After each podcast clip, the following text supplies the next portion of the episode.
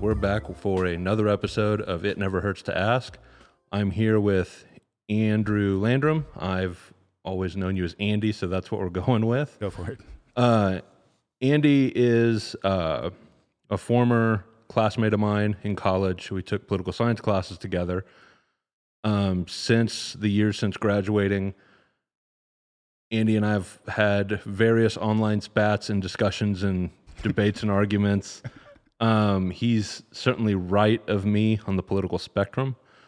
So I thought it'd be interesting to kind of sit down and pick his brain about kind of how he got to be a, a conservative bomb thrower, we'll call it. um, and just kind of have a discussion about a civil conversation about our political differences and where we where we're similar, where we're different, and and just kind of see where the conversation takes us. Andy, how are you doing? Doing well, Chris. Thanks for having me on, buddy. Yeah. um, for people listening, I know there's a lot more echo than normal. I apologize, but I'm kind of hoboing around Dallas, recording where I can. So this is the nicest spot. It's actually got a pretty nice little view of the the skyline of Dallas, but it's also got a hell of an echo. So you're gonna have to deal with it. I'm sorry. Um, Ads for effect. It yeah, it sounds very regal, doesn't it? like we're in a palace. Um, so Andy, I, I guess let's start with kind of your education. You're born and raised in Dallas. Mhm. You graduated from Richardson High School, Mhm. same as me. Um, you then went on to attend Stephen F. Austin State University in Nacogdoches, Texas. Mm-hmm. And what did you study? So uh, when I initially got to uh, Stephen F. Austin, I studied communication studies. Um, I had done a lot of public speaking in my day, um, especially through things like the church, and so I decided to pursue that. And my minor was political science, actually. But um, as I decided, um, going through the years, I I didn't really take many elective classes, so I was able to up that minor in political science by just taking a few upper level um, classes, and that's kind of where I ran into you, um, and made it a double major, which I'm really happy I did. So, um, What was it about political science that interested you? I, you know, I don't know. I always, always, you know, like I said, I, I'm, I'm a big public speaker kind of guy, so it always impressed me. Just um, like to be honest, when I first um, got to college, I would my my dream job would have been a lobbyist. you Yeah, know? mine too for a little while. Yeah, and so uh, I don't know. I just like the the notion of going into Congress, you know, uh, lobbying for something you believe in, getting paid to do it, and um, also being able to influence, you know, policy because I think that's a very big, um, a very big, um, you know, I guess subject of interest of mine is if whatever way the country's going to go, it, why not have a hand in it? Yeah. in a in a sense. My know? my problem with lobbying was anything that would have paid me well was not an issue I believed No. I, I totally agree because mine would I was I wanted to do I wanted to be a lobbyist for a uh, a nonprofit, um, and it's just it's just not it's not feasible as a career right now. You know, Well, I feel you. So it'd let's be more like volunteer work. yeah. So let's let's kind of dive into it. So the the main reason I wanted to have you on the podcast because this is a fairly apolitical podcast, which Right. a lot of my friends and people who know me that's surprising because you're political on Facebook. I'm very political on Facebook. I'm a know-it-all. I run my mouth. I get combative. Um, but the podcast is not really about that. So it's Right. The reason I wanted you on is you've got a bit of a reputation on on Facebook. I don't know if you do it on Twitter or other mediums, Nah, but I don't. No. but you you like to what I I I either a, a troll or a bomb thrower. You like to throw something out that's incendiary and that gets people riled up, and then your mo has always kind of been you might engage for a little bit, but then you just step back and watch everybody else go at it. Yeah.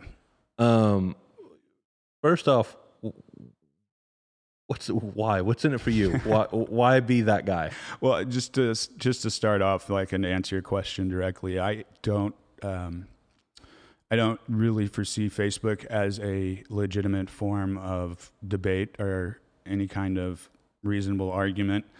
Um, so that being said, when I do those things, I know that they are very politically charged, and I know that I, I could just, you know, I can always know that you're going to pop in somewhere. You know, at least back before you blocked me. Well, I didn't. To be fair, so here's what would happen: is Andy would post some Breitbart level Yeah. meme or whatever. Yeah. Normally it was not entirely factually accurate, and Mr. Know It All Chris had to come in and go, "Here's all the ways this is wrong." Yeah. Um, And then my right wing friends would come in and, and then just it was like just idiotic. yeah, stupid. and and then it's just a an avalanche of cuck beta Yeah. libtard tropes. ad hominems just running all over the um, place. and th- I, I never block you. We're still friends on Facebook. No, I know. Yeah, I, know. I know. I know. I had to, for my own sake, unfollow you. So I just took your post out of my feed because almost every day it was Chris at work fighting a completely useless fight, pushing that metaphorical boulder up the hill and never getting to the top. yeah. So I, I finally just checked out for my Yeah. own sake. But do you, so, so I guess let me start with so you you find whatever. Does it resonate with you or does it, it do you post it because it aligns with your belief system or is it more oh this will get a rise out of people and I want to watch the rise? Um, well, usually uh, it's the latter. Um, some of the shit I post. I'm sorry. Can we curse? Oh yeah, absolutely. Okay. Some of the shit I post, I you know know it's just strictly for it, and it's actually for like my entertainment because, like I said before, I don't see Facebook as like a legitimate forum for any kind of reasonable debate.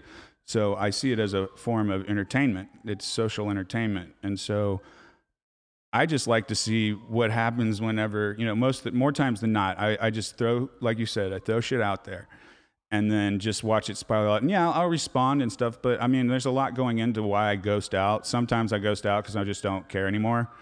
Um, but you know, also too, you know, usually this is during the day, so I, I'm at work, so I might like get off social media for like three or four hours while I'm working, and then maybe check back in and be like, yeah, I don't even think I'm going to respond to that. Um, but you know, that being said, as well, there are posts that I do post and um, that do reflect, you know, what what I believe and um, what I'm passionate about. But those are normally not ones that are like a troll bomb where I'm like trying to fish for something. I'm kind of like more with those. I'm kind of like, hey, take a look at this, man. Like, look what this is saying. Look who's saying it. Like, look what's happening, kind of thing. Um, and sometimes those get into you know our spiral like debate, and those are the ones that you'll notice that I like normally hang around a little longer in because I actually like I like don't agree with you, and that's fine. So, um, but when it comes to the ones that are just completely outrageous, meme troll bomb statements, Yeah. just to elicit a response, an emotional response. Indeed, I am trying to do that, and uh, I don't know that, that entertains me. Why not? If it's an entertainment platform, Well, the, I guess the difference between you and me is, I mean, like I said, we're both political.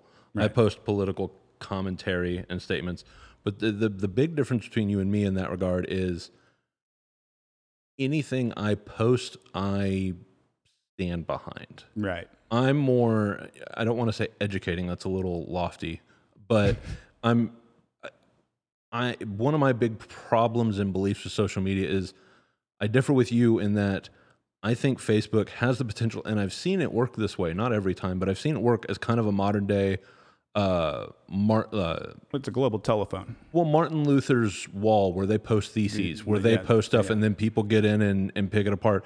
That's what it has the potential to be. Of course, when you have a bunch of shitheads and idiots, it doesn't always Play out like play that. out that way. But I, at least in terms of my own social media postings, yeah, I'll use colorful language. Yeah, I'll say shit and fuck, whatever.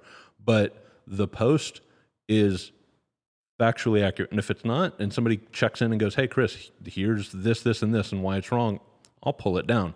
Because I think the, especially social media, Facebook and Twitter in particular, and I'm mm-hmm. seeing it in Instagram, it's also a giant digital echo chamber. Yeah. I don't want to be responsible for throwing a mistruth or an untruth or fake news, as I make my finger quotes. Fake news. I don't want to throw that into the echo chamber and then it bounces around and amplifies and becomes a bigger thing. If I know something's untrue, I want it out because I feel like I have, however small, of a responsibility to not contribute to that dumpster fire. Right.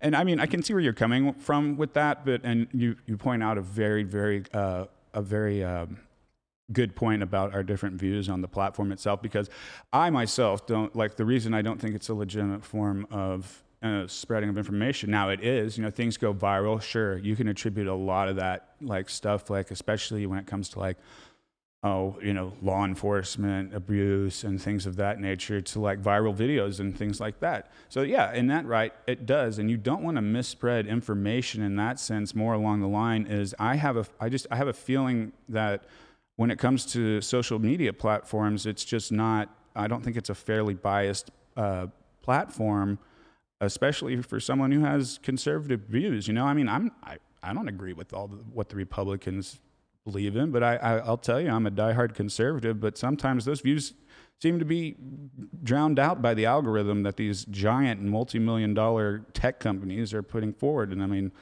well, and, and I'm not, I mean, so like for me, it, it's not a, it's not like, you know, if you, if you ask me, if you really want to truly get straight political, like what's going on and the happenings in Washington, watch C-SPAN. It's just the live coverage of what the goings on are. But I mean, it's just when it's filtered through something like Facebook, where there's people that actually are in charge of what content they agree can be put on and post. You know, it's just kind of kind of defeats the purpose of having an open forum when it comes to the.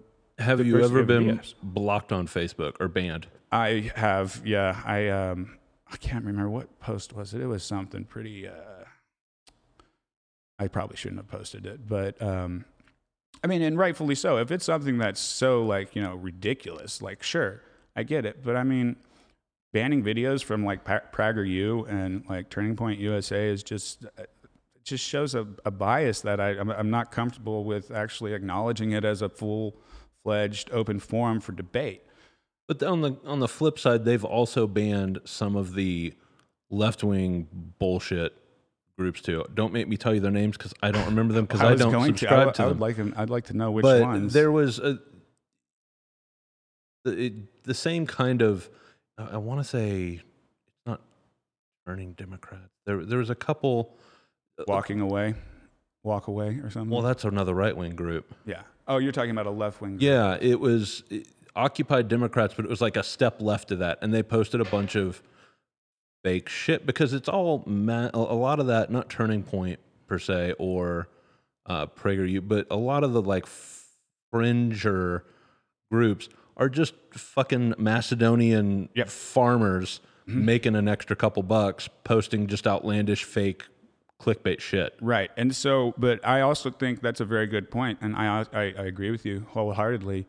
Um, but I also think too, it is like morally incumbent for us as you know people who are educated to be able to filter through that and see what the the stupid shit is. Like when Breitbart posts some stuff, I'm just like, I know immediately. I'm like, this is. I'm not even going to take the time of day to even read that. You know, but like Hillary Clinton is part of a sex child ring. I well, I don't nah. I don't I mean, well, honestly, if you really want to get into that kind of details, I'm not saying she's part of a sex child ring. I know all this shit going on with Epstein and like who his associates were and who went to his island and all that shit's now like being blasted across the you know media on both sides, right and left. And you know, it, speculation is speculation. I don't like to do that, but I mean, if you really take the time and look at the goings on of Hillary and the Clinton Foundation, especially um, like abroad, there's some pretty shady shit. Now, I'm not saying that doesn't happen on the right, but I mean, they're they're kind of not even like they're not even they're just being it's like not even like we, we don't even care anymore you know?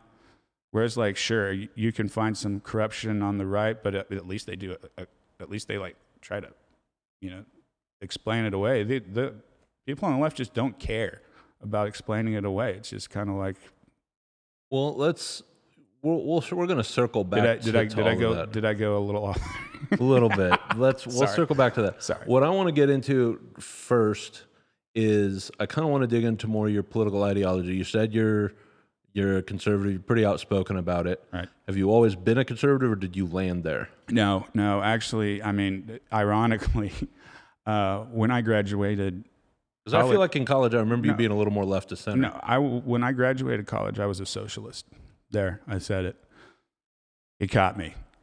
So I mean, and I knew that it just by studying it, like I knew that the concept of it was nice, but there's a certain population size that once it goes over, it just doesn't become viable. And I knew that. And I remember, you know, battles and uh, Nick from the political science department, we would stay up late nights, long nights, trying to figure out a way how can we somehow merge socialism and democracy to, to you know, make it kind of work. So, I mean, we stayed up long nights. We were even talking about a new political party. You got to ask Battle about that the next time you talk. How much weed was involved? There was a lot of weed involved. We Yeah. it was because we were studying for exams. Like we were studying for K six exam, and they're all nighters. And there's, you know, once we kind of got to a point where we're just taking a break, we just kind of let our minds go out and see like, is there a way to do this? And um, you know, everyone's like, well, let's try social democracy, and I just know that doesn't work. You know, it, it, But why? How do you say that when you look at Canada and Finland and Norway and Denmark and Netherlands and Germany and France and I mean, well, parts of our political economy? Well, right. No, I like I said, bro. I'm telling you, I I think socialism works well. It works well to a certain point. And those countries that you're talking about, like aside from Canada, all have a population that's lower than the Dallas Fort Worth metroplex. You know, well, France, Germany. Well, France and Germany, there's 365 million people in this country. But that just means that there's that many exp- there's exponentially that many more taxpayers to contribute to the system. It's a scalable Well, it, it's, model. but I mean, even I mean, you took. Did you take propane's statistical political science? I didn't. Uh, I took 303, so I think so. Okay, well, it's where you got the statistic generator, and we Yeah. could generalize it to the population and such.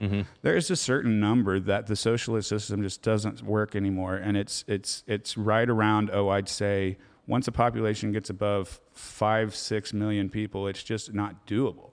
But France has a population of what 40, 50, 60 million. Right, but I mean, what what in France's economy right now rivals anything that we have here? I mean, and if you want to get into the private insurance debate, it, that's a simple answer. But I don't see France's economy being any better than ours. In fact, I think it's a little bit less than ours. Texas has a bigger economy than France right now. But is it worse? No, it's not worse. I didn't say it was worse, and that's why And they're but they're so they're about on. Would you concede they're about on par with us I could say mm, no. I don't know. I don't think so. in terms of in terms of income inequality, in terms of the haves and the have-nots? Well, the thing that is okay. So when you're talking about The- quality of life, The big thing for me. uh, So let me. uh, We're gonna. There's 45 different ways you can measure this. The one that I look at, and this is everybody has their own metric. Right. The one that matters the most to me is social mobility, which is a fun little catchphrase. oh yeah, But that one's important to me. The ability to, advance socially. well, yeah, and to use a conservative phrase, the actual ability to pull yourself up from your bootstraps. Right. We talk about that here in America, but it's incredibly difficult to do here versus a Canada versus a Norway versus a Germany where you actually have more ability to rise from a lower class, lower middle class and actually attain a upper middle class. What status of bourgeois? Yeah. You know, I mean, that's I can I can understand that, but I I just don't agree with you on the fact that that um, ability isn't able to happen here. It's it's possible. It's statistically proven less likely here than in Canada or many of the countries in Europe. Right. And again, I had I just I'm not trying to revert back to this as like a failsafe or an excuse, but I, I it comes down to the population size. Of course statistics are going to be bigger for a country that has hundreds of millions of people. But people. they control for population size. they standardize it to the general population, but still at the same time, that is a factor that you have to take into account. I'm not saying that's a that's the whole reason. I'm just saying that's a huge factor. There's an amount of people that have to be governed. The less people that you have to govern, the more efficiently you can do that, unless you have some sort of utopian society. But you know, that's that's where I'm kind of at the standpoint. I mean, and I'd love to hear what you think about that because I mean, I, I think it's a red herring why, how how is it a red herring? because again, you can scale. So if you have 30, 30 million people Right. and you have 300 million people, Right. That's 10 times the taxpayers to pay into a system to fund these initiatives. Right, but you're also looking at uh, countries that aren't. I mean, they like especially like Germany and Denmark, their demographics are basically one. Like, well, Germany is very diverse. Well, it is diverse. yes. Canada is a lot more diverse than people want to give it credit No, for. I, I, I, I agree with you. There's you know you know Quebec and the French Canadians. I yeah, and the especially the Inuits in the northern parts. But um, but when it comes to like a like when we have dual federalism here, you know, it, we have two parties, and it's unfortunate, but just that's how it's evolved over the years and centuries that we've been a constitutional republic. Is that it just tends to have a two-party system works better, and within that kind of party. Or that kind of party. I don't think system, it works better. I think that's how It's the played out. elites and the the powers that be have crystallized the system. I mean, I, I could argue with that for hours, but I, I don't think that's the case. And I don't think that, you know, everything that happens in our system of government is the will completely of the people. No, absolutely. Well, because our system wasn't set up to be governed by the people. No, it, it's not. And a lot of people, I have to remind people whenever they're like, well, it's a democracy. I'm like, no, it's not a democracy. It's a dual federalist representational republic. And so that's very different than just one man, one vote, you know? So, um, via that representation, you know, that, that can be a subject of debate on how well you're represented and the mechanisms that we use to elect those representatives and our politicians. Sure, we can have a debate about that all day. But as it goes now, not many times in our history has there been more than two parties in the system. right. So there has been, but I'm saying with that kind of dialectic right there, there's either one side or the other side. It is going to be a lot harder because some, like half the population, doesn't agree with the other half. So Let's. Okay. I want to. I want to put a bookmark in this because we went off the rails. I knew Sorry. we would. Well, I want to come back to you and kind of your political. Uh, what? How, what do I want to call it? Your political evolution. Evolution. Thank you. There we go. So you were a socialist. You smoked a lot of weed. You Yeah. couldn't figure out how to make it work in your head. Right. When did you? When did you decide or realize? You know what? I'm a conservative. Like I'm. I'm moving to the other side. Well, it was. Um, Was there an event? Was Nah, it a no, slow thing? No, it wasn't an event. I just got out into the real world, man. I started having to pay bills and shit. And like, you know, I just got more and more in tune with a, a conservative mindset and saving money. Um, and I guess just over time, my views didn't shift. I'm still, I still consider myself a classic liberal, but that's not what the left is. The progressive liberals are not classic. But it's also not what the GOP and the conservatives No, are. No, it's not. But here, you, you, let, let me finish. Let, Yeah, let- yeah. let- Go let me, Let, go. let me finish. Like, so, excuse me. Um, well, basically, because like I supported Barack Obama when he got in. I was done with like Bush and this whole shit that they were doing in the past eight years. You know, and uh, I, I fully supported Obama. And, you know, it kind of caught my friends off guard because I would defend him and they'd be like, oh, fuck you, dude. And I'm like, dude, come on. It's it just fucking it's he's not that bad. He's actually doing some good in his first term at least. Second term, not so much. But what really got me was, um, you know, I think more what pushed me to the right was the reaction of the left to the 2016 elections. It just blew my mind. Like, I mean, I don't know. I mean, ask me a question about it. You could be mad, but what's what's going into the streets and burning American flags, breaking windows of buildings that actually contributed to your campaign in a blind kind of like group think? And then for the past two two and a half years, it's only I have not seen a viable solution come out from the left. The only thing they want to do is just beat Trump, and I don't agree with Trump on everything. I, I'll, I'll tell you that right now. Did you vote for Trump? I did indeed because there was what, what there was no. Did you other- vote for him in the primaries? Yes. Yeah. Jesus Christ. How? Um, well, no, actually, that's a lie. I voted for Ted Cruz in the primaries, but once he became the Republican ticket, you know, I I was just it was it found I found it to be a point to where it's my responsibility to not allow that kind of uh, behavior and uh, just things of that like being like throwing a fit like that should not be you know in any kind of politics. And i mean like i said I, i'm conservative but I, i'm a classic liberal you know and uh, it just sucks because i don't agree with the republican party. I break ranks with them on a lot of stuff. But um, as it goes i would rather be on the right than on the left right now because i can see on both sides of the political spectrum you can go too far on the right and of course you can go too far on the left I just I find that on the right, we've kind of put markers out like Jordan Peterson, Dr. Jordan Peterson pointed out this fact. This isn't my original thought, but um, he was talking about how on the right there's markers that we've put where back in like the 60s or what have you, you know, when the conservative magazines came out, then the David Duke types tried to attach themselves to it, and they were like, no you know you've gone too far because you know those But- markers on the right are But they've to do with blown past at least some of those markers with Trump. David Duke openly campaigned for Donald Trump, right but and he marched in Charlottesville now yeah, I, praising Donald Trump. now I get that but what I'm saying is if you look Trump's campaign didn't take any money from David Duke and he pointed that out on several occasions But he also dis- didn't ever disavow his support. Well, the, but that's the thing is that's where we that's where that's where the hot issue hits is what is it that like if if someone stands for something, right? Like David Duke, he's a fucking racist, white supremacist asshole, right?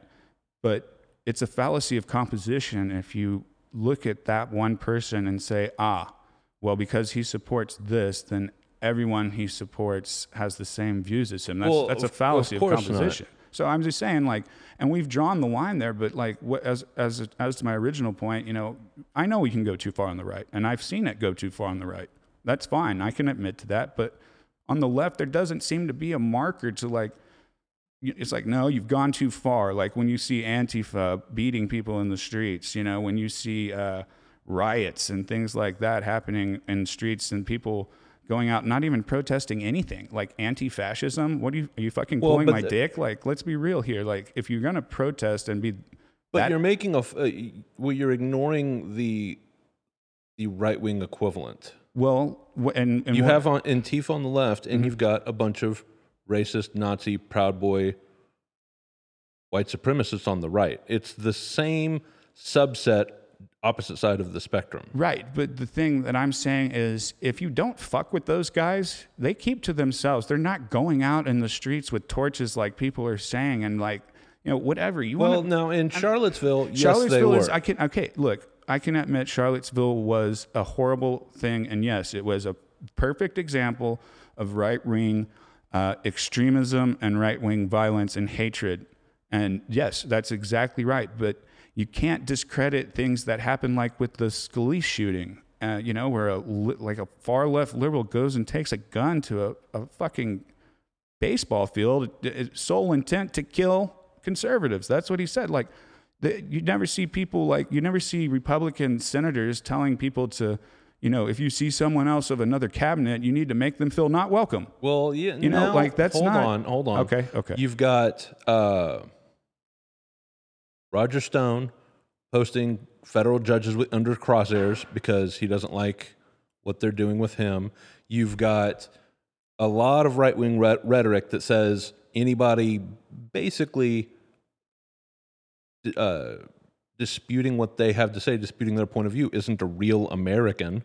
You've got that whole rhetoric from Fox News about real America, real Americans, you know, urban liberals, urban dwellers aren't the real America. It, that rhetoric goes both sides. I feel like you're conveniently ignoring that fact. Well, I don't understand how how do you how do you mean? Because I know exactly what you're talking about, and like we can get into a discussion about the bias in the media because, I mean, that that exists completely, and you're right. But I mean, when you come to like saying like I'm ignoring.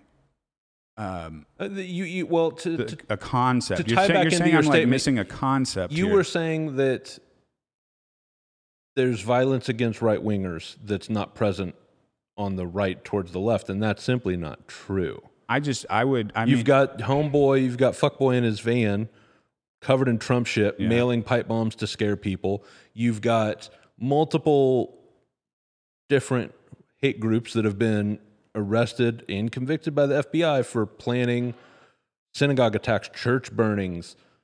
Um, you have the Arizona congresswoman who was shot. Now, granted, that was just by a straight lunatic. I don't want Yeah. to put too too much political motive on yeah, that. don't- don't- but don't. you do have that violence on the right, and there's been plenty of studies that show of the domestic terrorist incidents, the majority are white nationalist or more conservative in in nature. Yeah, I mean that that you're you're exactly right, and you know what? I I would love to have a further conversation about that because I would love to see some of the articles of of that what you're talking about, right wing violence, because I can definitely show you some about the left. There's violence on both I, sides. I get that. No, I'm not saying there's not but violence if on the you quantify it, there is more. And, and I I hate. I don't want to go down the rabbit hole of more versus less. right. But I feel like it does have to be acknowledged. I acknowledge it. I acknowledge there's violence on each side. I'm just saying when it comes to the political spectrum, the right has a little bit more of a hold on where we draw the line on our policy. And yes, I, I'm not saying it doesn't exist. This is not what the, my point is. My point is that, you know, conservatives basically, and this is one of the reasons why I actually, as you said earlier, moved over towards the right is because conservative thought is that this world is not a perfect place. In fact, this world is a piece of shit, you know? And what we need to do is our best to make sure that as much people can be free as possible. And that requires tolerating some things that are bad. Violence is one of them. And that's that. I would- I would and argue- they can admit that, but the left won't admit that. The See, that's what I'm saying. conservative, particularly the libertarian strain of conservatism, Right. is more the world's an imperfect place, but the more we leave it alone, the more it'll fix itself. Like laissez faire, yeah. and I don't subscribe to. I- I, was I was a libertarian for a hot minute when I was leaving high school, getting into college, Right. and I kind of took an opposite path from you. Said you got into the real world and you kind of became more conservative. Mm-hmm. I got into the real world, looked around not only at what's going on here, but I've traveled abroad. I've interned with foreign governments. I've seen how other countries do it. Right. And I kind of took an opposite path from you where I look at how we do it and I go, oh, there's countless examples of other countries doing this better. And the, I don't remember if it's the Declaration of Independence or the Constitution, but they say that our goal is a more perfect union. Mm-hmm. We've got to make those improvements. We've got to improve the, the Bill of Rights, the Constitution wasn't the end all be all. No. It was a starting point, it was some base rules. And we should improve upon our state and our affairs from there. No, but when you say that, yeah, you're right. The And conservatives the- don't, they want to take their hands off and think it'll improve when all human history has shown, for the most part, that's not really how it works. A few key issues, yes. But for the most part, healthcare, um, police reforms, uh, corporations, and trust busting under Teddy Roosevelt. right. Though you And can't take a hands off approach with let, those. Let, let me stop you right there. Again, I told you I don't. I break ranks with the Republican Party on a lot of things, but when I see people on the left saying that we need to abolish our immigration and custom enforcement, and that's not something where other politicians are like on the left being like, ah, you know, that's kind of going a little too far. That's a you Well- know, like so it- we have some of the freshman congresswomen talking about destroying the entire Homeland Security Department. Like, yeah, but- I. are, do you agree with that? Those aren't my big issues. yeah, but I'm just saying. but I though. don't personally because they're not the functions of those offices aren't going to magically go away. They're going to be we're going to roll back. Department of Homeland Security was only a cabinet level department. I want to say 2002. Yeah, it was George Bush that Yeah, made it. Yeah. It's a it's new to, and we still had This is the newest one. Yeah. yeah we still had those organizations and offices underneath that umbrella Right. still functioning before 9/11. But I mean, also too, but Department uh, uh, ICE and Immigration Customs, those were all that was under Customs and Border Border Patrol. Those were under different umbrellas before. The problem with particularly with ICE is the twofold. Uh, first up is the the serious lack of oversight of that department. okay. Every office, I don't care what it is, needs significant oversight, and it's been well reported and documented. Even under Obama, Obama would give directives, and ICE would just go, "Yeah, okay," and never follow through. Right. And I'm glad you acknowledged that it wasn't just starting. No, 2000 this has been going on for years. yes, it's gotten Worse. exponentially worse under Trump. But it's gotten worse because we have people encouraging others to come here illegally. Well, it's not illegal. Asylum is a legal. Process, yes. And the port of entry where is designated to put yourself into asylum. That absolutely. You're correct. But crossing the border illegally Is a misdemeanor. It is, but I mean, even a misdemeanor such as like having a possession of marijuana here in Texas, they can still take you to jail. They can, but they use their discretion, and they're probably not throwing kids in cages for it. But they're not going to throw kids in cages. They just did, they separate them. Yeah, of course, the holding facilities look like fucking cages because they are. But what is a jail? Like if I get pulled Well- over with a DWI with my kid, they're going to separate them from me. Flores v. Reno, back in uh, I want to call it '97. Don't quote me on that. Okay. Flores versus Reno established it was a consent decree and established certain procedures for how those families have to be treated. If you show up as a child under Flores v. Reno, you had to be uh, housed with your family. If you couldn't be housed with your family, if you're an unaccompanied minor, they had, I want to say it was 72 hours to find a family member in the country Mhm. to put them with. If they couldn't, they had to put them in foster care. And if they couldn't do that, then they send them back home to who they could send them to. Right. They weren't in a holding cell for two, three, five, six months. Right, but also too, two, three years ago, there weren't caravans of tens of There thousands of people were, coming though. there. There were. What, I, I, I don't agree with you because There was one in 2000. Uh, the one that sticks out to me, I want to say it was tw- 2014. These waves have been coming for years as a result of unrest in Central America. It's not a new phenomenon that just magically got started. But I feel as though it's happening because you know you hear reports of like, oh, there's a California congresswoman who is actually like going into Mexico and like telling them how they can get across the border, you know, safely and things like that. Or like you have Beto O'Rourke, God, God bless him, um, you know, campaigning in Mexico. Like, why? When did that happen? That was just recently. That was a couple of months ago. It was a big deal. He was down in Mexico campaigning to Mexicans. Like, what? What are you doing? Like, Where did you read that?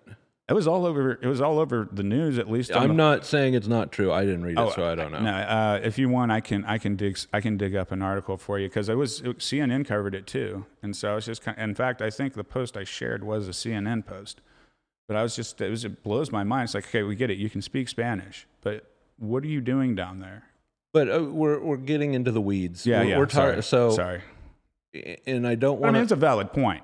But I don't want to hash out every single right versus left Gotcha. issue. This will just go on for three hours and Yeah. get us nowhere. but I want to rein us in a little bit because I knew that's how this conversation was going to go, and that's fine. Yeah, it's good. Um, pulling back, you so you you said you know you're conservative. You said you break ranks with other conservatives on a- host of issues. Well, Mm-hmm. give me give me a handful of those issues where you're a conservative but you don't see eye to eye, not necessarily with conservatives, but conservatives or GOP political Policy. platform. Yeah. Um, okay, well, and I, I've posted this on Facebook, but I'll just I'll say it uh, just as I posted it. But one of the biggest things I break ranks with the Republican Party, and I'll call you, I'll tell you any day of the week that I'm a diehard conservative because I don't really fuck around with liberal snowflake bullshit. But um, Ooh, what a tough take. Wow, you really triggered the libs with that one. Oh yeah, but We're going to discuss that here in a little bit too. No, that's but- fine. That's fine. I'm, I'm, I'm sorry, guys. Anyways, but I break ranks with the Republican Party when it comes to things like abortion rights. You know, um, I'm not a fan of late term abortions and actually don't really condone it. But things like, you know, when I see states like Alabama completely outlawing, outlawing a, a woman's right to reproductive abortion services, even in the cases of rape and incest, is utterly disgusting and, and I think constitutionally offensive. Because, you know, I, I believe that states' rights are paramount.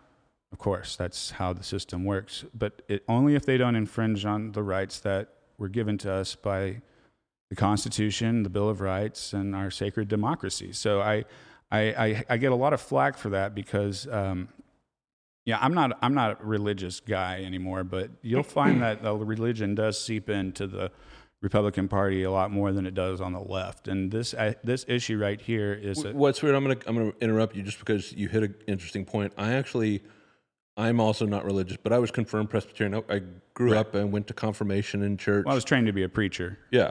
So I, my I look back. I didn't realize it at the time, but Right. looking back, I look at my moral compass, if you will, and I definitely see where the church influenced that. Right. And what's interesting to me, and I, I know it's a tired trope, but when I look at what I what I did take away from church and Right. from you know my religious Just do the right thing. Like, how hard is that, guys? but it's it's a lot more liberal. Right. Yet it's the conservatives and the GOP that's co-opted Christianity for political gains, but they're not.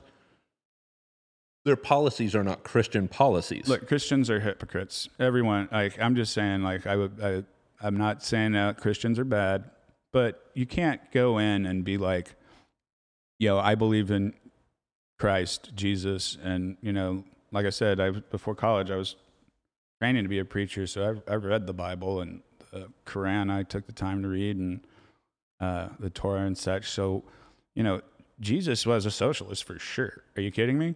Like the golden rule, do unto others as you would have done to yourself. Well, it kind of falls short on a couple of qualifications, but that's a very um, socialist philosophy, you know? And um, it's an interesting point that you made right there about that and how it's a bastion of like the conservative. I would say more Republican because I know conservatives that aren't Christian. I'm not. You know, there, there was a time, but you know, I would say that's more indicative of uh, it's a, that's more of a party issue, and just as it goes, whatever party's in power has the ability of policy making, and because, like I said, the Republican Party is the only real place that conservatives can actually agree with people and actually express ideas without being yelled at. So, so rating you back in a little bit. Okay. Okay. so you got abortion. What are some other issues you break from traditional conservative philosophy on?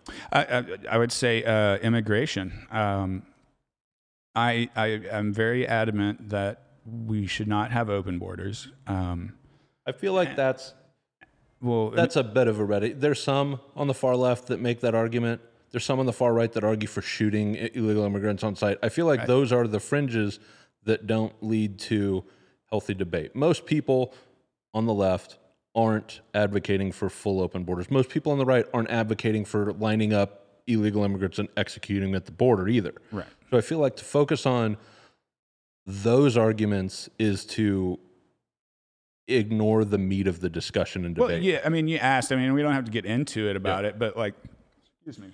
Um, but like, just when it comes to our handling of uh, taking in intake of um, non-documented immigrants, illegal immigrants, however you want to say it, I think there needs to be a reform in the pathway to citizenship.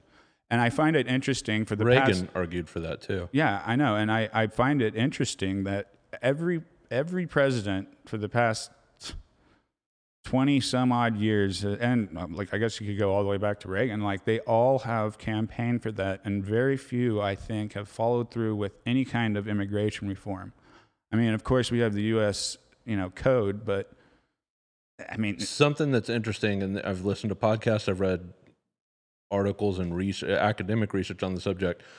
What's interesting is the the illegal immigration problem. When I put problem in quotes, but it really became an issue back in the late mid to late seventies when a new uh, head of Customs and Border Patrol took over, and he started taking a lot more hardline approach on immigration. It used to be the borders were a lot more effectively open, like you said. permeable, Yeah, and what semi-permeable. but what happened back then was a lot of uh, migrant labor. Migrant labor would come in to the country, work farms, work those temporary jobs, and then would take their money and would go back to their families and then come back again the next season. Right.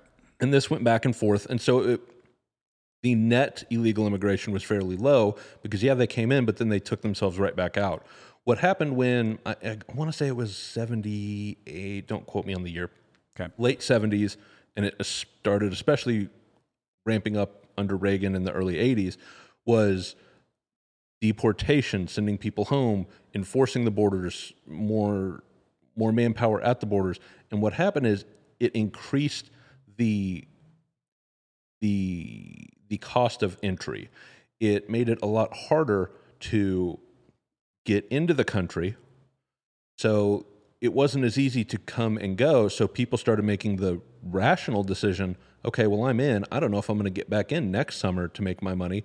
And it actually had the counterintuitive effect of increasing illegal immigration to the country because people weren't coming in seasonally anymore. They were coming in and staying, or they came in and they had a kid. Normally, they would have just taken their kid back to Mexico with them. Now, I've got a kid. I can't risk getting deported when I go back. And that you're not actu- going to because of chain migration.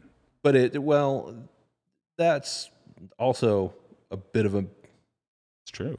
it's it, first off it's constitutional second off it's there's not a lot of it's more circumstantial than it is strategic That's bullshit, Chris. Come on. There are people at the border that are intentionally coming over with kids that aren't their kids, and we've proven this. Like, you can't, uh, just like I can't deny, like you said, like violence coming from the right. Sure. But you can't deny that people are using kids well but, to come across that's the border. That's not chain migration that's another issue It's, but then, Cha- chain then migration- Turn around and then say you're separating families when in fact they might not even well be related. Well, you're you're going off you're taking a left turn I'm sorry. where we're I'm just saying. that's another you just got. You can't. Um, you can't say that doesn't happen, i'm not saying it doesn't happen i'm saying or people take advantage of it. okay, but it's it's not the issue we're discussing. We're discussing how increased enforcement of the border has actually had the counterintuitive effect of causing more permanent illegal immigration to the country. So, what would you suggest then? I if I had a real solution, I'd be making more money than I am now and not hosting a little dick podcast.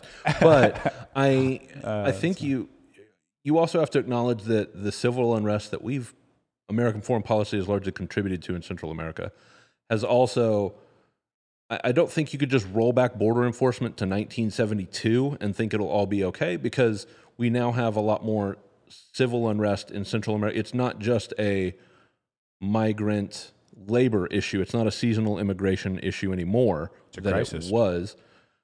It I, I, people can't see your smug face, but I want everybody to know that it's there.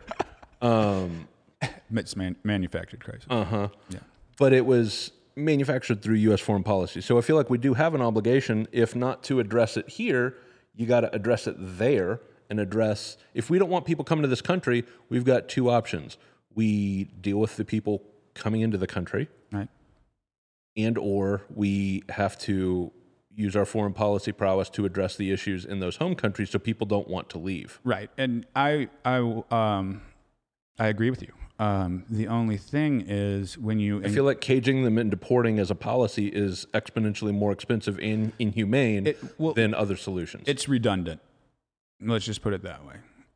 It's redundant, and that's what I think needs to change about it.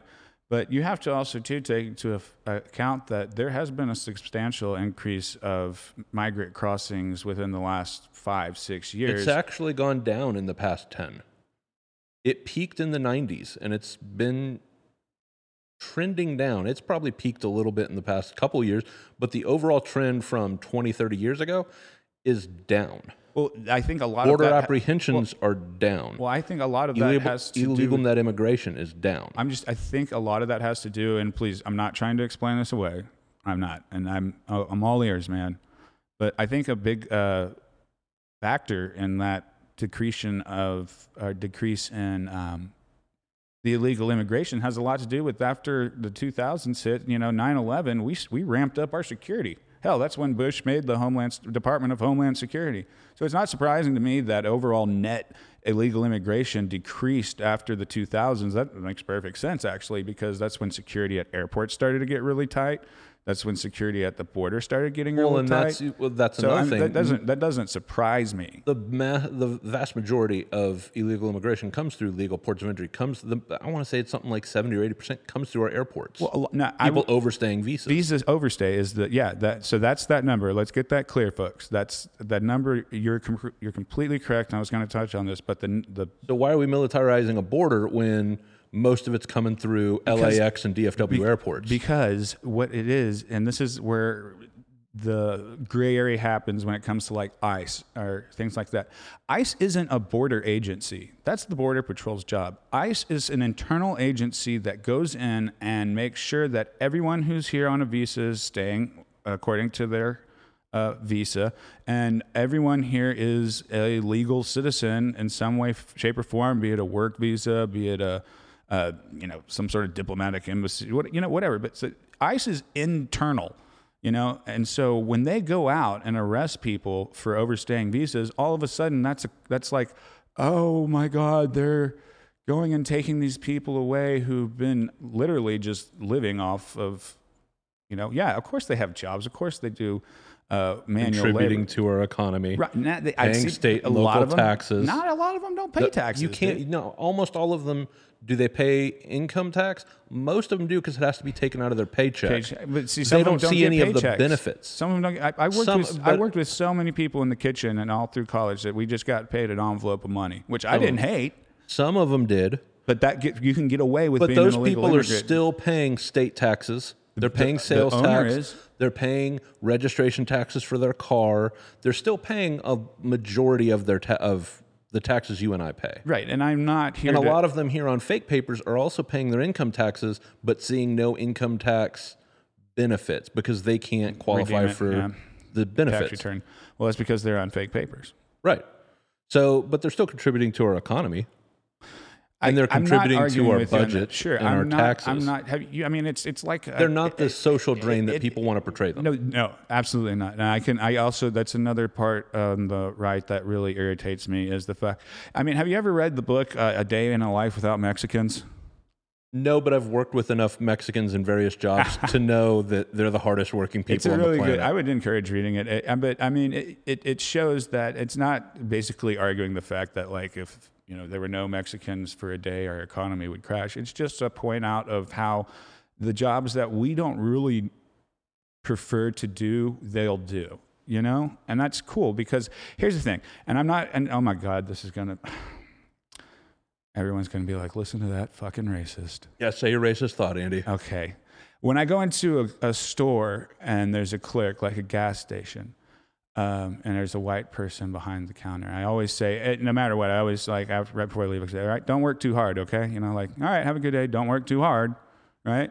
Like, it's just my kind of like, see you later, don't work too hard.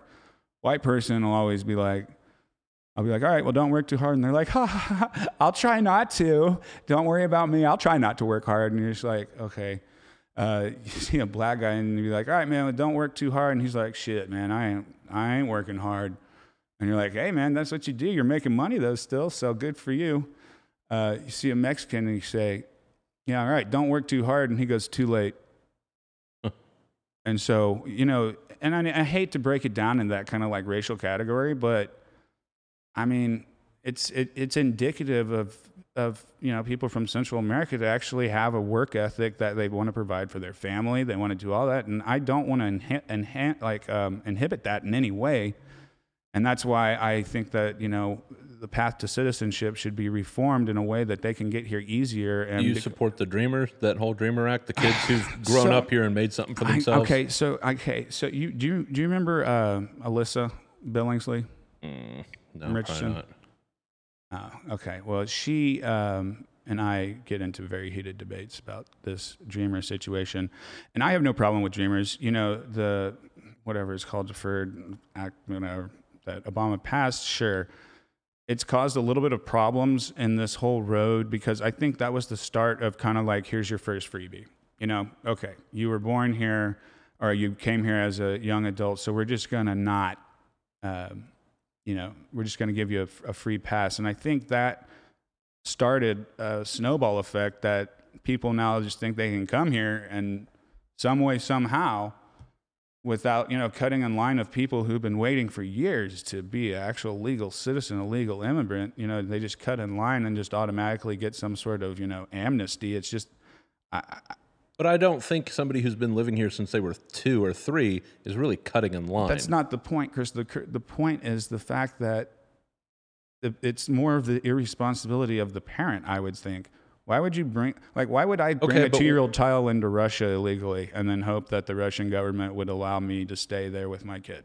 And like I just I, it's just hard for me to But grasp. so you're wanting to, but the argument you're making is punishing the kid for the discretions of the parent. right, but it shouldn't have happened in the first place. But it has. So now, how do we deal with it? That's the whole thing. And I can, um, I'm, I'm not perfect, man. I'm not. But uh, I just, I think that I don't care about the dreamers, man. I just don't think that that should continue. I don't think that people should have the notion that you could come here illegally, pop out a kid, And then because now, like you said, constitutionally and laudably and rightfully so, that child is an American. And then via the chain, chain migration laws, their their parents now have an amnesty. I'm just saying, like I think that should be reformed. I think that giving So let someone the kids stay here and send the parents home and throw the kid in an orphanage. Like, well, I don't know. I don't see that. That's the thing is that's where in there lies the problem, Chris. Is because if that situation hadn't been made in the first place, there wouldn't be people coming over here but and doing that. until you've got a DeLorean that hits 88 miles an hour, it's kind of a moot point. I, I understand that, but what I really with this kind of uh, line of reasoning, It was a joke because the DeLorean's a piece of shit and can't hit 88 miles an do you hour. remember the DeLorean in Nacogdoches? No, I never saw that one. There was one this guy had right over uh, by the Sig Tau house, and it's just like, why I knew a guy. He had one. acro- He used to live across the alley from us in Dallas, and it was. I mean, it's As cool. a kid, it was the coolest thing ever. I mean, and then you learn about it. It's a shit car made by a coke fiend. Yeah, it's a fucking stupid car. All stainless steel. The only thing you can say is like, "Hey, you got a flux capacitor in there?" Huh? But uh, no. But back to my point is like what I what I'm getting at with this is not um, trying to justify what's happening right now or how it's being dealt with. I don't I don't think it's being dealt with correctly. I don't.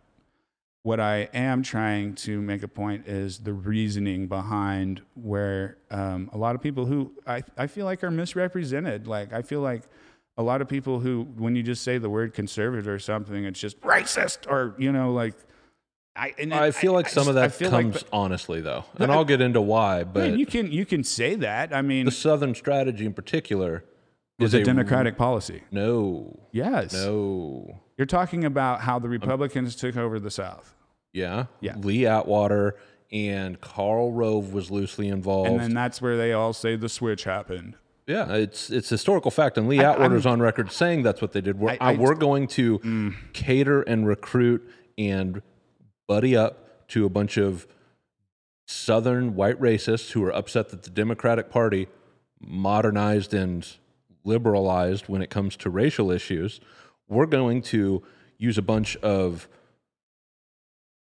racial rhetoric. We're going to focus on crime and play to racial fears and stereotypes to get all of these white racist voters to come to the GOP. That's that's not a conspiracy theory. That's straight out I of just- Lee I think- Atwater's I, mouth. I think I think that just because you know Lee Atwater said that, I think that it would um, uh, warrant a little bit more digging because I've heard both arguments on each side, and I've heard.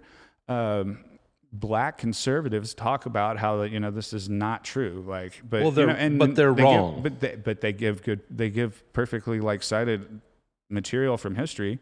what like what? Well, I mean, like I said, not off the top of my head. That's why I said it would warrant a further discussion on it. But I mean, I mean, I would love to see your. You can info- you can Google YouTube You can Google, Lee Atwater talking the Southern you, strategy. You can Google. You can Google how that's a lie the same way, and that's. But why would the guy who did it? How could they call him a liar when he's on? I think they're revising. That's revisionism, is what that is. I but see, I would. dishonest. But I would go right. I could see. I can. We can do this all day. I would say that your version is revisionist. And How when the guy who did it said it? Well, I'm just saying, like, If I shoot a person Yeah. and I say I shot that person, Right. Andy doesn't get to come in and go, well, actually, if you look at the facts and blah blah blah. No, I, I admitted to doing the thing. Yeah. So for anybody else to outside come in and try to re- sing a different narrative there's no is disingenuous All right, but at see, best. Okay, at the same time, I ver- I find it very hard to believe that the Southern strategy was pulled off by one person. No, of course not. But uh, I mean, like, but it was Lee Atwater. It was Karl Rove. It was uh, shoot, I forget his name. Um, uh, what's the guy uh, in jail now? Trump's camp. Manafort was part of it. It was a whole bunch of young Republicans in the early, late seventies, early eighties, who became conservative GOP strategists, and that was their strategy was to court a lot of those Southern white segregationists, Southern white racists who used to be part of the Democratic Party. Democratic Party changed their tune under LBJ, saying, "You know what? We're not doing this anymore." These are people without a party now. The GOP went out of their way to court them. I don't know. I, I It's it's not up for debate. It's it's, not- what happened. I mean, you can argue how effective it was or how widespread it was. That's fine, and I don't mean, have I'm information on it that. Didn't happen, but I mean, also too, I- I- you say LBJ was like the savior of the Democratic Party. LBJ is quoted as as LBJ had plenty of racist tendencies too. but why he signed the Civil Rights Act. I mean, like, let's be real. Like, there's not. This isn't isolated to a certain party. You know, there's racism on both sides. Even today, you can see that, like how the left segregates people into identities. Like, I mean, that's that's, that's the definition of Well, racism. like, the GOP does too. Oh, I didn't say they. Did I say they didn't? I'm not saying that, but I, I, I'm not seeing the same acknowledgement from the left that I do see on the right. I would argue There you go. That's that's where I was getting at on that one. there's probably more, especially with the woke generation oh, now, Oh God. which I'm not. You know me enough to know that's Yeah. not really my lane. Yeah.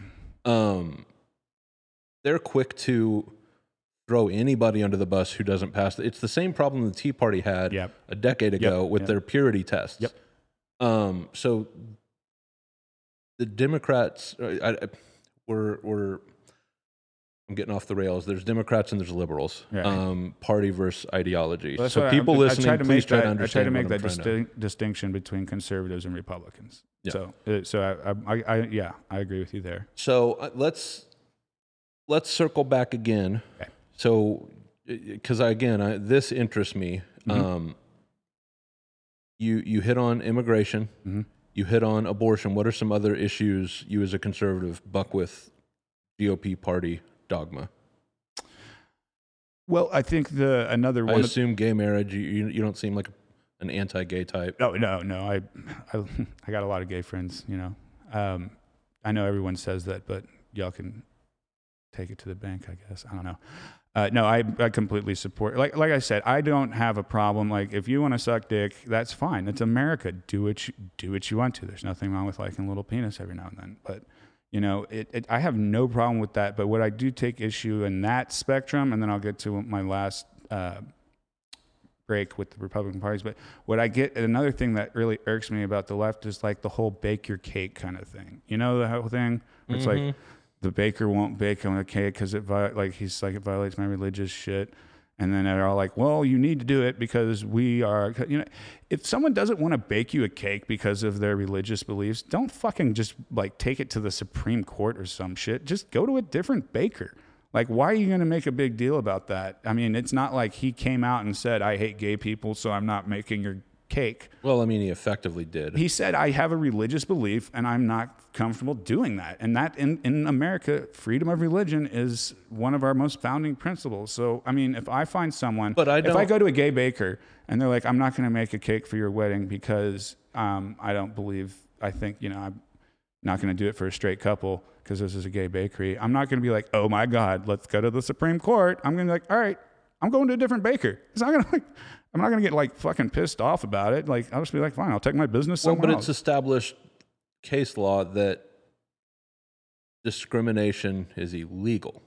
Correct, but it also that the bakery. Um, I don't like Case. the religious, I, I, I because all that does is open up a big, giant, gaping loophole right. for people to do all sorts of racist, homophobic, bigoted, discriminatory action and cloak it under religion. Yeah. No, I can I can see that, but also too, these aren't new ideas, man. Like it's been two thousand years since these ideas have come to surface, so you can't really say that it's just because of this, like that it's been recently that these ideas have been like brought out. Like these have been the the like if you look at it, like the whole homosexuality thing, and it, it comes from just one verse in Second Corinthians. But Second Corinthians is an old fucking book, man. Like it predates Christ. So I mean, like these these ideas aren't foreign, and it's interesting that yeah, they're being brought to the surface now as uh, people progress and there are expansion of rights and um, you know I.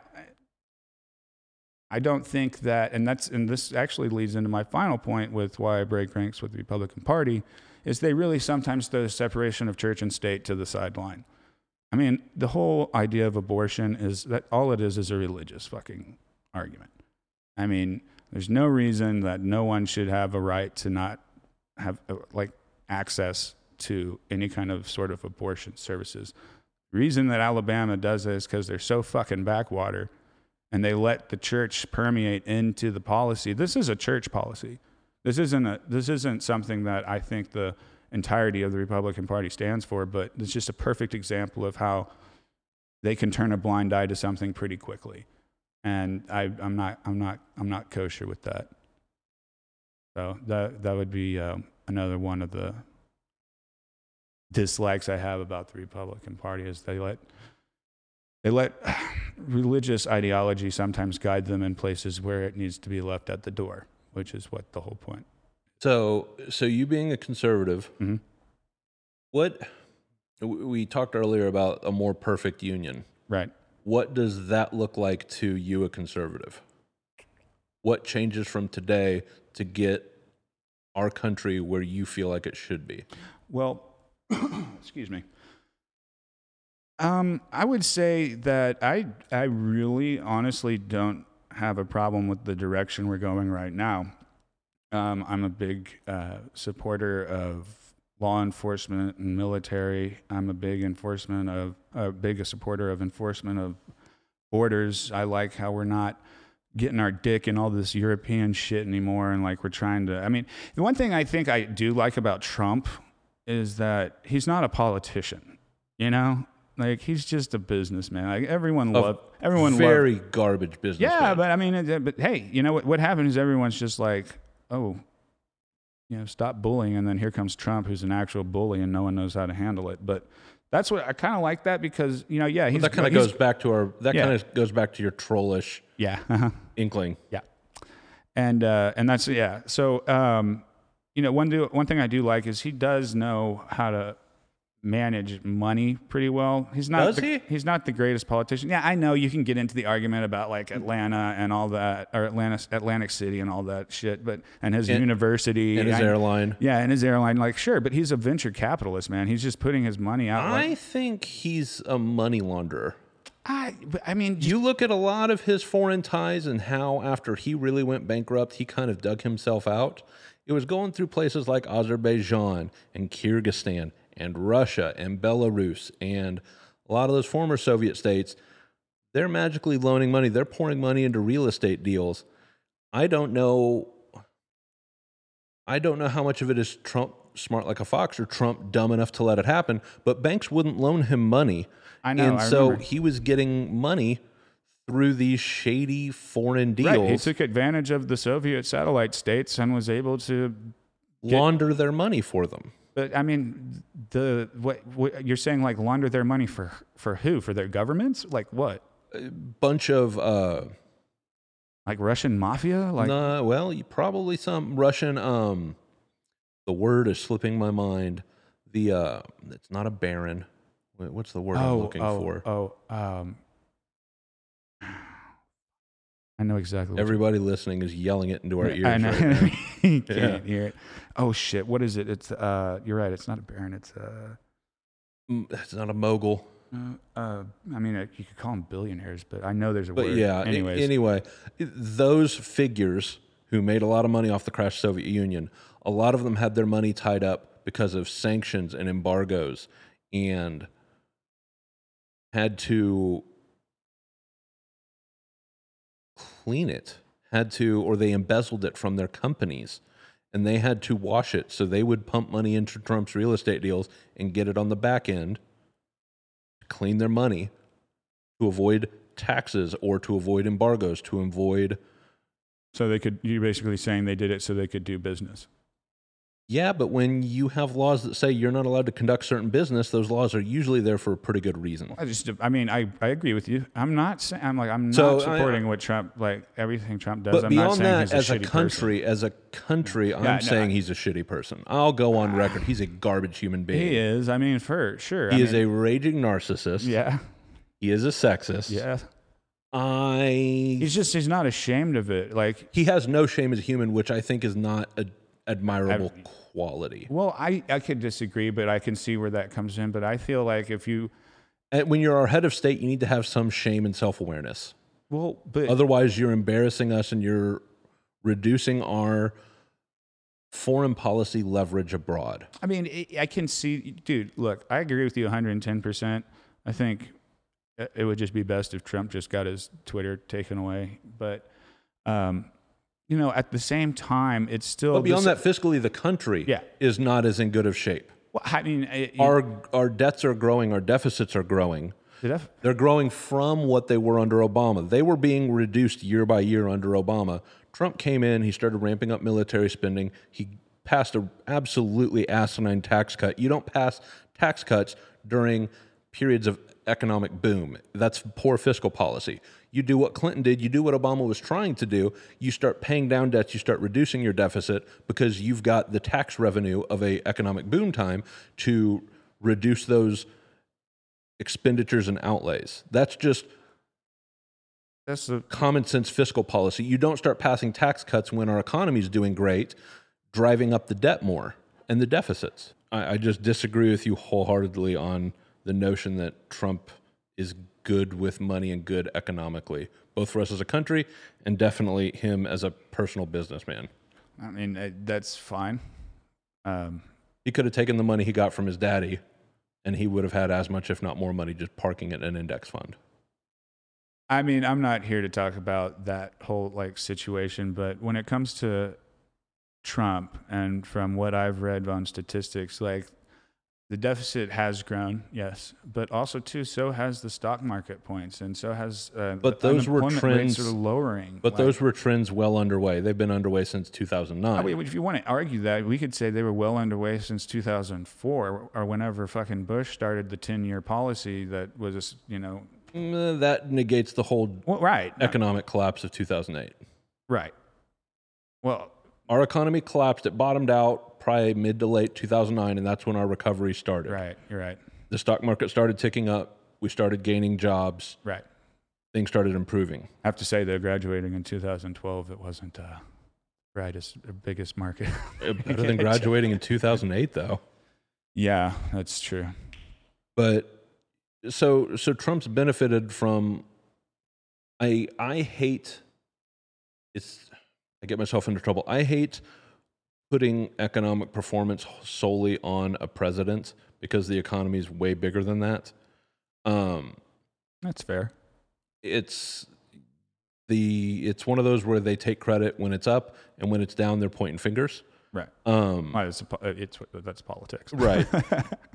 But so, uh, so I'm not going to give Obama full credit for the economy recovering, but I'm definitely not going to let Trump take credit for trends that have had been underway for six, seven years before he took office. Right, but you can also argue the fact that you're right. You're right. You're correct. You're absolutely correct. But you can also not negate the fact that he has been able to, over the past two and a half years, Not keep drive those- it off a cliff. Yeah, And even then, his trade policy and his trade wars and his bullshit with China has yeah. The growth has become more erratic. No, has you're right. become more I'm not. A. I'm not a fan of his uh, his little trade war disputes. Like I said, I'm not a big fan of really meddling with other countries. You know, just I feel like there's enough problems here that we need to worry about. But but pulling us back in, what what does what does Andy's conservative utopia look like?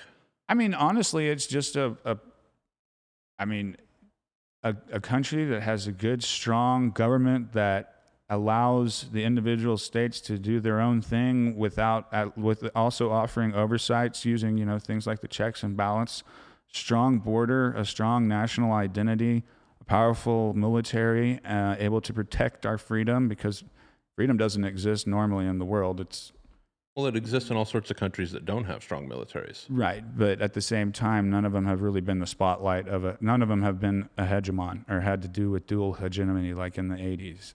So sure, but I'm just saying. So that's what I would be. You know, um, international like talk. You know, globalism is okay in doses, I think, but I think that we need to get the get our shit together here. You know, still engage on the world stage, but more focus on the people who are like pooping in LA and San Francisco on the street, you know, because the homeless population. Like we we need to do some stuff. Our infrastructure, our roads.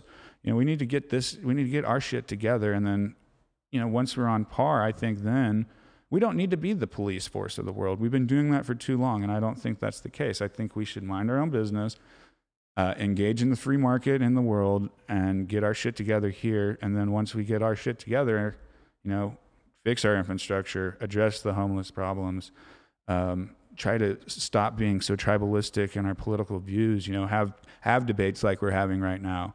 You know, where we can cordially disagree and be able to be fine with that. So honestly, you know, that that would be what I would want in the in a country or like for my kids to have.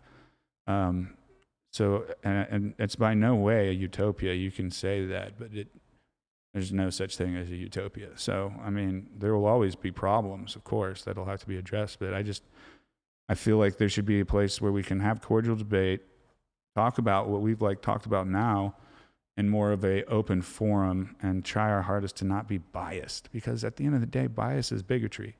And i mean the whole notion of disagreeing with someone because you don't believe in what they believe in is literally the the definition of a bigot. Well, no, disagreeing with somebody for what they believe getting mad bigotry. getting mad and hating someone for not having the same views as you is what a bigot is. I think thinking you're less than as a person yeah yeah right is no but that's bigotry. yeah Disagreeing isn't bigotry. Oh no, no, no, no, no, no. But yeah, you're right. Making someone, yeah, belittling someone because of their points of view. So I mean, and then like I said, it's never going to be perfect. And um, hell, if and this is another thing that I find very disconcerting about the left is, I mean, if there was a candidate that came along that struck me, and he was a Democrat, I would have no problem voting for him. Like, it's not like I'm going to vote Republican every time, but I have not seen anything from the left in this last turn of 22 or 23 candidates, however many are out there right now, that I really just like resonates with me. They all are just talking about Making the country better. yeah, and are just beat, are just beat Trump. You know, it's kind of like well, Do you realize the irony in that, though? well, yeah, it's it's the same thing that the fucking 15 Republican candidates did back in 2015 But, uh, and 16. What? Are, here's what a problem I have with with the Republican Party and Trump in particular, but he's just a symptom of their problem. is what policies have the GOP pushed in the past? Let's call it 15 years or 20 years. That's been honestly designed to solve a problem that makes most American lives better beyond tax cuts. And I'm going to throw tax cuts out the window because I don't think they really help make American most American lives better. So other than tax cuts, what policies have the GOP pushed in the past 20 years that have actually made yours that if they had passed or have passed have made yours and my life better? I mean, I'm I can't tell you like a specific policy and that, and you got me off guard on that one. But I could throw that straight back at you about any. Oh, I've of- got an answer if you I've got plenty of answers on my Right, end if you want I mean, I I don't, don't wanna say my I don't have if- it right here in front of me. So I, I mean, I just think that it's a unfortunate um, that even when Trump does do something, right, like when he has the young black Americans at the White House, no one ever says anything about it, or when he signs uh, executive orders that are trying to help out the single mother family that was destroyed in the 90s by the Clinton administration. So, I mean, there, I don't have any specific, like, I can't, like, give you, like, a acronym. Any policies that are make our lives better. Right. If you want, if you want to answer that question, then no, not right now. I don't.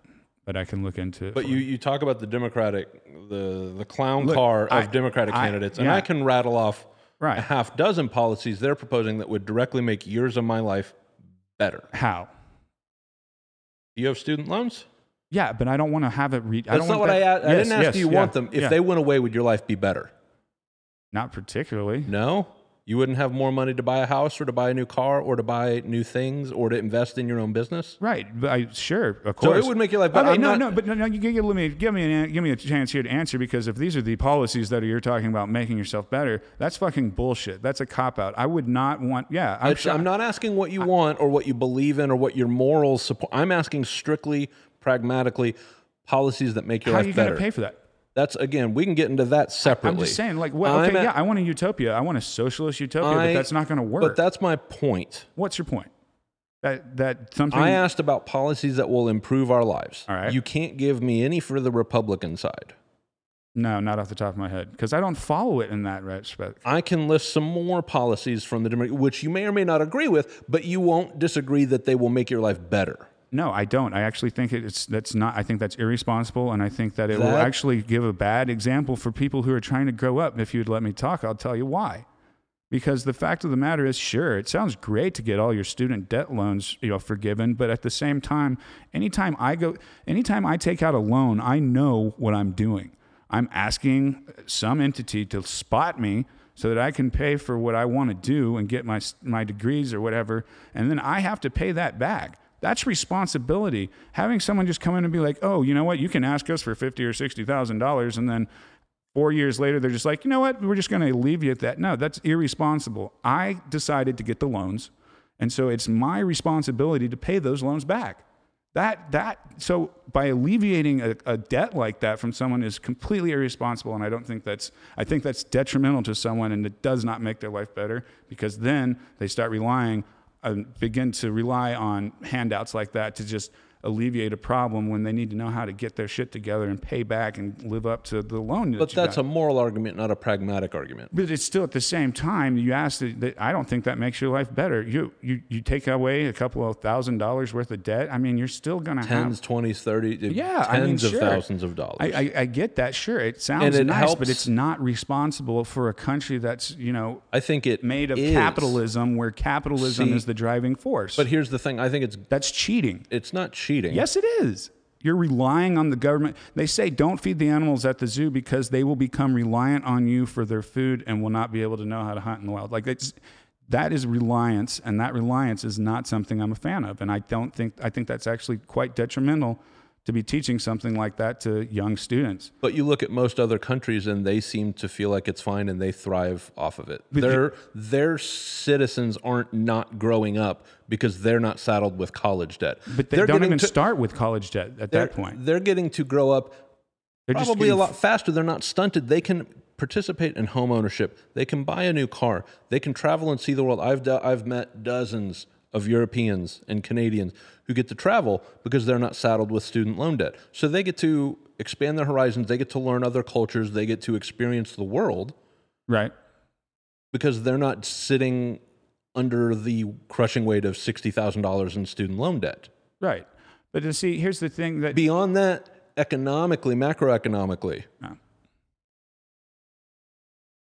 you get to purchase a house, you get to purchase a car, you get to purchase a new TV, you get to travel. That money now goes into the home builders, the car salesman, the car builder, the travel agent, all of the airline. That money now circulates through the economy. It has a multiplier effect because now the money you gave the home builder, now that home builder has an extra couple dollars, they get to go and buy a car. But you forget the initial start. The kickstart to that would be to pay off the debt. Yep. That's over trillions of dollars. So where where's that? So if you do that, then you're going to cause an economic vacuum when it comes to like what you're just going to just going to erase trillions of dollars that is supposed to be owed back to someone who lent the so money in the, the re- thing. in the I- beginning. if you want to get into the nitty gritty of it, I'm, mean, of I'm just two saying. mi- eh, pragmatically, I'm of two minds of it. Federal student loan debt, yeah, fuck it, wipe it out. Doesn't matter because it's held by all of us. yeah, I, I, I- I get that. Private loans, I feel like is a whole other animal. I'm morally, am I all right with telling a big bank, hey, fuck you, that money's gone? Yes. Well, yeah, anyone But I would don't. be. But constitutionally, But that's just not pra- that's not practical. constitutionally. But, pra- uh, but the con- converse of it is the federal government coming into said private bank and saying, "Here's the money for the loan." Now, I don't constitutionally. I don't like constitutionally the government coming in and They're telling to pay the business- interest too. What if it's a ten year loan? Like so. Well, that's so. That's the thing. I think to make it work, you have to do two things, and and I'm talking talking strictly pragmatics, not Right. your moral arguments, Right, right. Which I just fundamentally disagree with. But pragmatically, the only way you could make something like this work is one, like I said, federal student loans. Throw them in the garbage; they don't matter. I, I could. I, I I would not have a problem with that. Private private loans, yes. you really you have two there's two solutions to it one is and i don't agree with it is saying hey those loans are null and void i don't like that constitutionally i don't like that morally what you can do is come in and say hey what's your balance sheet for these student loans it's 500 billion dollars. Here's a check for 500 billion dollars. Now the bank, I believe, constitutionally has the right to go. I'm not taking your money. However, the flip side of that would be to then legalize bankruptcy for student loan debt. Right, and then also too, you're you, there's there's a logistics uh, issue with that as well. I mean, in order for something like this to be facilitated, new uh, bureaus are going to have to be created, new uh, offices are Maybe a new be, office under Department of Education. Yeah, but I mean, I don't think I feel like it wouldn't be that simple, you know, and it and you know. You're going to have to staff that. You're going to have to have people who know what they're talking about. The Department about. of Education, the, the like I said, the federal loans, that's not but sending a, a team full of guys in over a couple months, go through all of your federal Well, student no, loan I'm not. books I'm not arguing the that out. federal loan one. I'm talking the about private the private loans the private loans are a whole other issue i'm I, I think the the best solution for private loans is to legalize federal student loan bankruptcy But- let the people declare bankruptcy and deal with the fallout now do we want to offer those But that's the banks a- same. That's the same thing as paying off, just paying off a loan. if i go to a casino and rank up, rack up 20 grand in casino debt i can declare bankruptcy on that if I open a business with a garbage business model and it tanks and I rank up $100,000 in debt because my vegan cat food business crashes, I can a declare vegan cat food business, I can declare bankruptcy on that. right? Bankruptcy is is built on the ability to get out from under your mistakes. But it wasn't a mistake to take a loan out to get a college degree. It is well, it is if I thought, you know what, like I'm a, I have a political science degree, Andy. yeah. I work in parking garages. Okay, you know what? But see, that's another thing that I'm saying right now. Right, equality, like equality of opportunity. asking yes. a student at 18 to figure out their whole entire life and career is already a risky proposition. I think we have to be able to acknowledge that, hey, you know what? This might fail. If it does, we're going to throw you a lifeline. I think it's reckless and unrealistic to expect an 18 year old, all of them, to go into college knowing exactly what they want to do. But that's what the first few years of college is about. It's just the fact of being exposed to higher education and higher thought. And to do that, it takes capital. If you don't have that capital, you borrow it and pay it back in good faith. Okay, but most other countries you don't have to borrow. Or if you do, you're borrowing such a small amount comparatively to ours. Well, that that's fine. Again, I think a lot of that has to do with um, just the general size of the college population, the population going to college in those countries compared to ours. Whereas, you know, yeah, I get it. Like, I think that education should be free for everyone. Now, upper level education, people have to get paid. The professors have to get paid. The janitor staff has to get paid. And they get paid because they're private institutions or state funded institutions by the tuition that kids say they're going to give to them. And as gritty and nasty as capitalism is, it works. And people who are bankers saw this and were like, well, we'll just loan people money and then charge them interest And, and why did they do that? because they're fucking greedy. That's how Uh-huh. they made a dime. That's what I'm saying. It said that capitalism is not good. It's not great, but it works. And these guys saw a niche that they could lend money out and charge you out the ass for uh, interest. And I mean, But so that is okay with you morally, but getting people out of student loan debt so they can become better functioning members of our society is is not acceptable to you morally. I think that it's moral for the person or party that is engaging and taking out a debt or a loan that they can be able to repay it or they shouldn't get the loan out. You should save up enough money then go to college like instead of like if you don't think you can pay your student loan back, what's the fucking point of even telling them that you're going to pay them back? Like what's the fucking point of a bank to give out a loan so if do they you just think we should that it's just going get to rid be of erased? all bankruptcy? Not necessarily, because when it It's comes the to like, same behavior yeah, for but a I mean, you're different talking loan. about an LLC compared to like a college decision that someone made. Well, or a credit card or gambling debt or Oh, see, I don't- medical no, debt I don't or think. I don't think. I don't think credit card debt or uh, gambling debt should ever be able to be uh, like that. You did that to yourself. Now, medical debt, we can get into a whole slew of like another insurance. another democratic policy that would directly benefit you and I. No, I don't think so. I like my I like my uh, my insurance. So, and I like sometimes because I'm contracting a lot. I like not having insurance and not having to pay for it. So I'm not gonna I'm not gonna stand for someone telling me that I have to pay if I don't want to. You have to pay your taxes. If you get sick, you go to the hospital and you don't leave with crippling medical debt.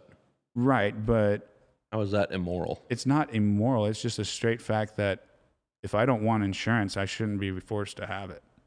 Well, and in most- order for in order for this to work, everyone has to pay in.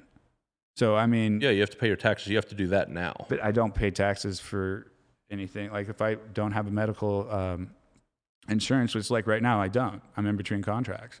But if you have to call the police, they'll show up because you've been paying. And if you don't have to call the police, you're still paying taxes for it. Right, It's but not a use it or lose it type. But do you, but also too, m- people can go through the entire their entire life without having any kind of like serious crippling medical. Now I'm not saying that's Yeah, but we And- also pay for public schools and might not have kids. yeah, but look at the public school system sucks dick, dude. I work in the public school system, and if you want it, if you want healthcare to go exactly how the com- like Common Core and public school system goes, then yeah, let's let's do it because in all the other countries, you're not going to get in there and get quality care. You're going to get what everyone That's else. That's not true. I, I, I feel that's that. Life feel, expectancy is higher in all those countries. I, I just feel like I've heard stories of people in like Canada, like you said, that have been waiting on a wait list No, for, you haven't. for years. no, you haven't. I, oh, I haven't. You haven't. Okay. It doesn't. It doesn't exist. You're not waiting on on a list for years. You might have an elective procedure. You're waiting for a couple extra months than we wait, but we wait for those procedures here too. Right. But if you're paying someone to do it, the quality of how, how much you want is how much you can. There's, but that's not borne out by any evidence that the quality of medical care in these other countries is worse than ours. but it's not also borne out that ours isn't better than theirs, too, then. Well, yeah, it is. Okay. We have better cancer care, and that's largely because the government funds, Funds cancer, cancer, research. Yeah. But, mean, we can- but Canadians, their life expectancy is higher than ours, even when you control for shit like homicide and suicide. I mean, we can get into Their wait times aren't thing- statistically higher than again, ours. again, Chris. I'm gonna have to. I'll, I'll look into it. I'll tell you that. I've looked into it. I'm not I- I know- bullshitting know- you. You know I, wouldn't. Because Jesus Christ, Chris. I'm just saying, okay, you got me thinking about it, so I'm going to fucking look into it. God, can I agree with you? a little bit? Good. Fuck you. Look into it and realize how fucking right I am. Well, fuck you. I don't know. Not only that, but in our system, because of the cost, you have people waiting to get procedures because they can't afford them, which only compounds their medical issues. So now a, pro- a checkup or a procedure or medication that would have cost a thousand, I'm speaking in random Yeah, yeah, yeah, hypothetical, yeah. but a thousand dollars in medical treatment is now a hundred and thirty thousand dollar ER visit and surgery because they couldn't treat the underlying symptoms because they couldn't afford it. So not only is it, I could see where you're I- I, Immoral. I see where you're coming with that. but it's also not cost effective. And we also, because of our system, we have a massive army of billing specialists because every insurance company has their own billing codes. right. So you've got a lot more bureaucracy and middlemen in our system versus a single payer system. I just, I would, uh, I mean, again, I, we can get into a big debate about this. And on I- top of that, you're throwing profit margins on for the insurance Right, company. but I would I would just like to see some of the numbers of uh, how uh, like c- compared to what we're doing now, like how I would like to see an actual physical model of it put on like generalized to like the American population, not an example from another country. well, you can. You can look at Medicare. What? Medicare's single payer health care. Right, but that's, And it also has higher rates of satisfaction among Medicare recipients than private insurance does. right, but I don't have Medicare. I pay for it. Yeah. I don't like I don't like that. Well, I don't like that I pay to bomb kids in Yemen, but here we are. Well, you got me there. But- You're not going to agree with everything your government spends its money on ever in any country. Right, I, and I, I'm totally on board with you on that one. Yeah, anywhere in the world. So But I feel like if I'm going to be paying money in, I feel like we as citizens deserve to see more for what we pay. I, I, like I said, I feel like this comes down to an issue of quality, population size, and people's willingness to pay into it. Pay into it. That's that's where I'm saying the issues don't like. I don't care. Yeah, sure. Medicare for all sounds great. It does. My main concern and worry is the effect it'll have on one, people who don't agree with it, and two, if it doesn't work, where's like we go ahead and What effect would it have on people who don't agree with it? You get sick, you go to the hospital. money. You're paying more You're probably taxes. uh, there's going to be some people that pay more money. The ma- the vast majority will end up paying less how is that? because you're only going to have to actuarially to make it work. I'm again speaking in relatively round numbers, but let's call it 5% tax. And that's probably on the very high end of what it would be. A 5% tax on everybody. That's huge. very high. it's still, I don't know about you, it's still less than I'm paying a month for private insurance. And that's with a, th- I don't remember what my deductible or my copay is or my out of pocket. I want to say it's three or six thousand dollars. Right. So it's five. So five percent still less than I'm paying per paycheck now. right. And if I get sick enough to go to the hospital, I'm looking at three to six grand out of pocket, not counting medication, not counting if I, God forbid, get sent to an ER that's out of network and now I'm eating twenty or thirty or forty thousand dollars. My dad had really good insurance. He had heart surgery. He left the hospital with I want to say it was thirty or forty thousand dollars in debt. My mom had money in savings. Our healthcare system wiped out her. She had insurance, wiped out her savings. So even people who plan and, and who play by the rules are still being fucked thoroughly by our healthcare system. And those are people with pretty good healthcare. That's not even the people who've got those bare bones plans where you're looking at 10,000 out of pocket to start. So our system's immoral, it's inefficient, it's way more expensive than anybody else pays around the world per capita. per capita. But I'm just saying again. I'm I, I look. I don't disagree with you on this. Okay. Like That's all I wanted to hear. and look. You're and- right, Chris. Just give me that R fuck word. you, dude. You could see his face right now. It's very smug. It is very smug. You're right, Chris. Thank you. You're welcome. Well, we're at an hour and a half, and I've it only took you an hour and a half to tell me I was right. I think we're almost about ready to wrap this up. Before Oh. we do, though, because I, I really don't, we could do this all day, and maybe we'll circle back and we'll have a. Yeah, I'd love to, man. Chris and Andy part two.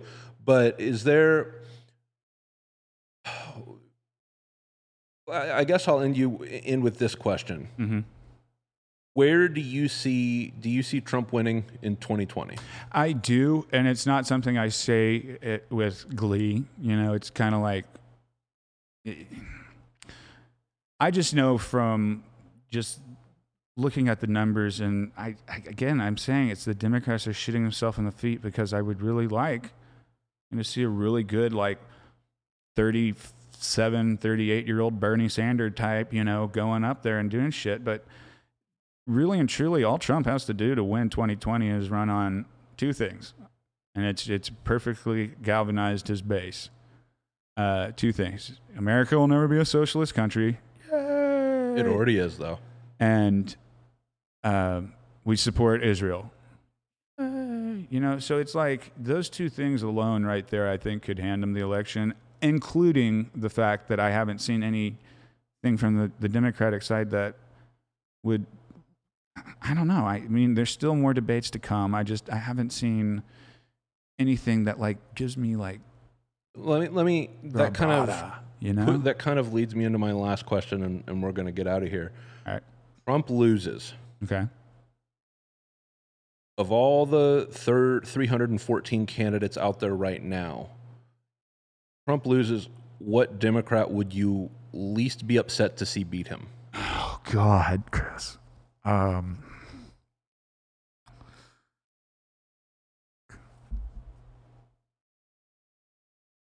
Um.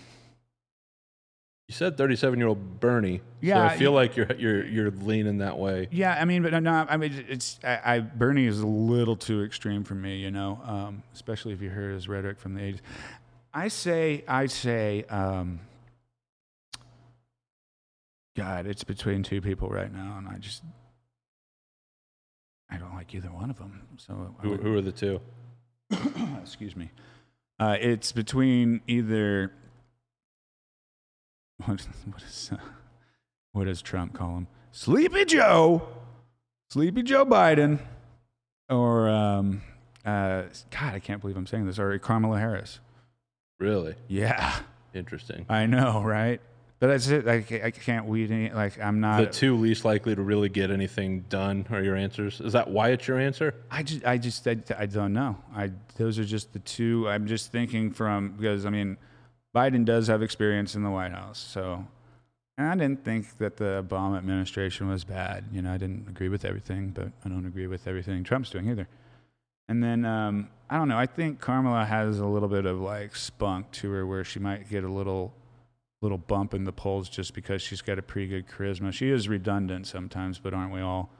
Um, but I don't know. I guess those would be the two, I know it's not gonna. I would never even think Elizabeth Warren would even be in the. I don't think she'll win, but she's my cho- first choice. Her and Bernie are back and forth in my head.